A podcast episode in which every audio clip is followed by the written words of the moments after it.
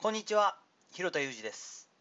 スポーツトレーナーとしてアスリートスポーツ現場でトレーニング指導をしたり、スポーツ施設や現場のディレクションをしたり、トレーニングやトレーナーの働き方について情報発信をしたりしています。告知をします。ノートに関してもですね、月に2、3本のペースではありますが、更新し続けています。最近ではとんでもない暑さが普通になってきたからこそ知っておくべきことという熱中症予防をメインとした話もアップしています。有益な内容に仕上げているつもりですので、興味ある方は URL 貼っときます。ぜひご覧ください。本日は耳障りよく正しく答えてしまう弊害を知ろうというお話をしていきます。最初にえ特に告知もなくですね、昨日の7月11日火曜日お休みしてしまって申し訳ありませんでした。えー普段はですね、平日は必ずやって日曜日だけ休みというサイクルなんですけれども、ちょっとタイミングが合わずですね、収録するタイミング取れなかったので、まあいいかということで、えーっと配信をやめてしまいました。まあ、こんな感じでね、続けながら無理なく、まずは1000回までは今のペースでやっていきたいなと思ったりしてるんですけども、えー今回はですね、耳障りよく正しく答えてしまう弊害というお話なんですけれども、えよくあるのはですね、トレーナー面接なんかがよくあるパターンで、まあ、ひな形的なこう答え方ってありますよね。よく私が今までどれぐらいだろう、立ち入りコンディショニングジムというところでディレクターをしていたときは、面接にも私が入らせていただいて、正直自分なんか面接する側の人間なんかじゃないよとずっと思ってはいたんですけれども、延べ50人ぐらいは多分面接をさせていただいたと思うんですよね。その中で、まあ、よくびっくりするほど耳にしたのはですね、えートレーナーになった動機は何ですか？って、まあ、これを聞くのもどうかと思うんですけれども、当時の、え役員がですね、そう聞くとですね、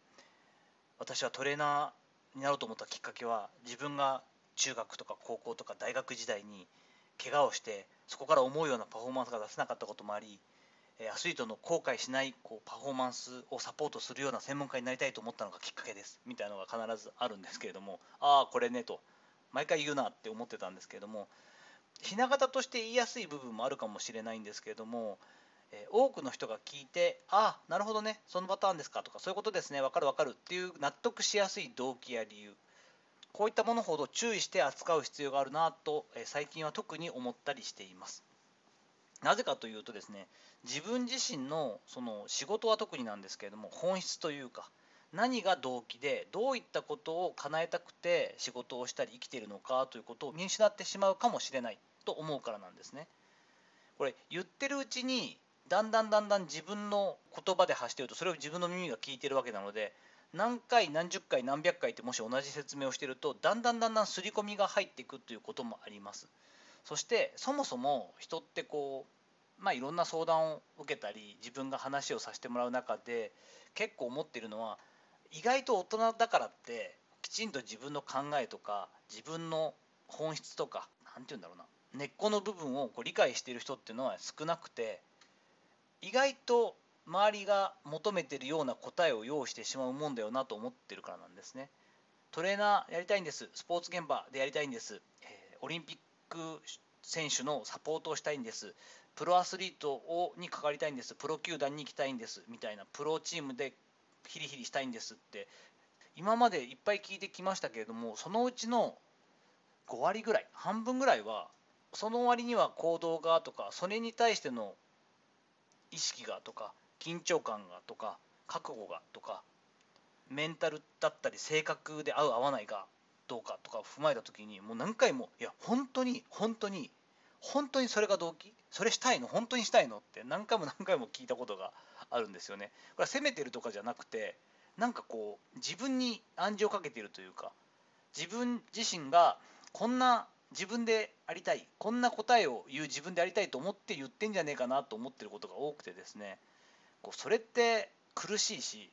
それのために頑張るとなると努力は努力だと思うんですけどね。自分自身も仕事やる上で努力してきてない方は、まあ、それなりに努力してるつもりなんですけどやりたいことだったり好きだからこそできてる部分は本当に大きくて誰かから指図されたりこの量をやらないとこれには向かわないぞって言って自分がそこまでピンときてないものの課題として与えられたら絶対こんなことしないんですよ。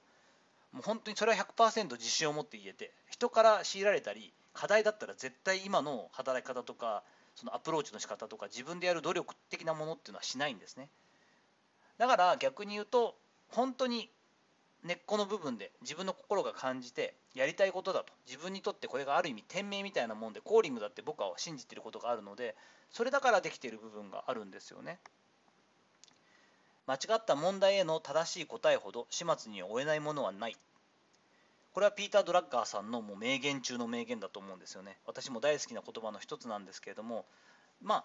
間違った問題に正しく答えるなって言うと思うんですけれども自分自身がやっぱり腹落ちするリアルな動機をきちんと備えておくこと。これは面接を受かったりとかですね。人に理解してもらうことよりももっともっと大事なことで、まあ、大人になればなるほどね。ある程度周りの人が納得してくれるひな形みたいな答えと自分のその本質とは別に用意できていて使い分けるってことはすると思うんですけども。それでもですねできる限りあまりこう耳障りのいい正しく聞こえる答えを用意してしまうっていうのは弊害も多いしあまりお勧めしないなと思ったりしています。まずあなたにとってどんな問いが立てられるかというか何がやりたいことでどこに向かいたいのかどの方向性なのか北極星みたいなものっていうのは人に強いられて設定するものじゃなくて自分が見たいからその方向を向くものだと思うのでその正しい問いみたいなものをまず突き詰めるってことが大事だしそこを、え突き詰めた先に自分なりのやり方だったり手段っていうのが出てくるんだろうななんていうふうに思ったりしています。さていかがだったでしょうか？本日は耳障りよく正しく答えてしまう弊害を知ろうということで、まあ、自分自身の本質を失見失ったりそもそも考えるきっかけがなくなっちゃうかもしれないから、えっと、ひな形みたいな答えを用意するのはやめようねといったお話をさせていただきました。本日の話のご意見やご感想などあればレター機能を使ったりコメント欄にお願いいたします。いいねやフォローも引き続きお待ちしております。どうぞよろしくお願いいたします。本日も最後までお聴きいただきありがとうございました。この後も充実した時間をお過ごしください。それではまたお会いしましょう。広田裕二でした。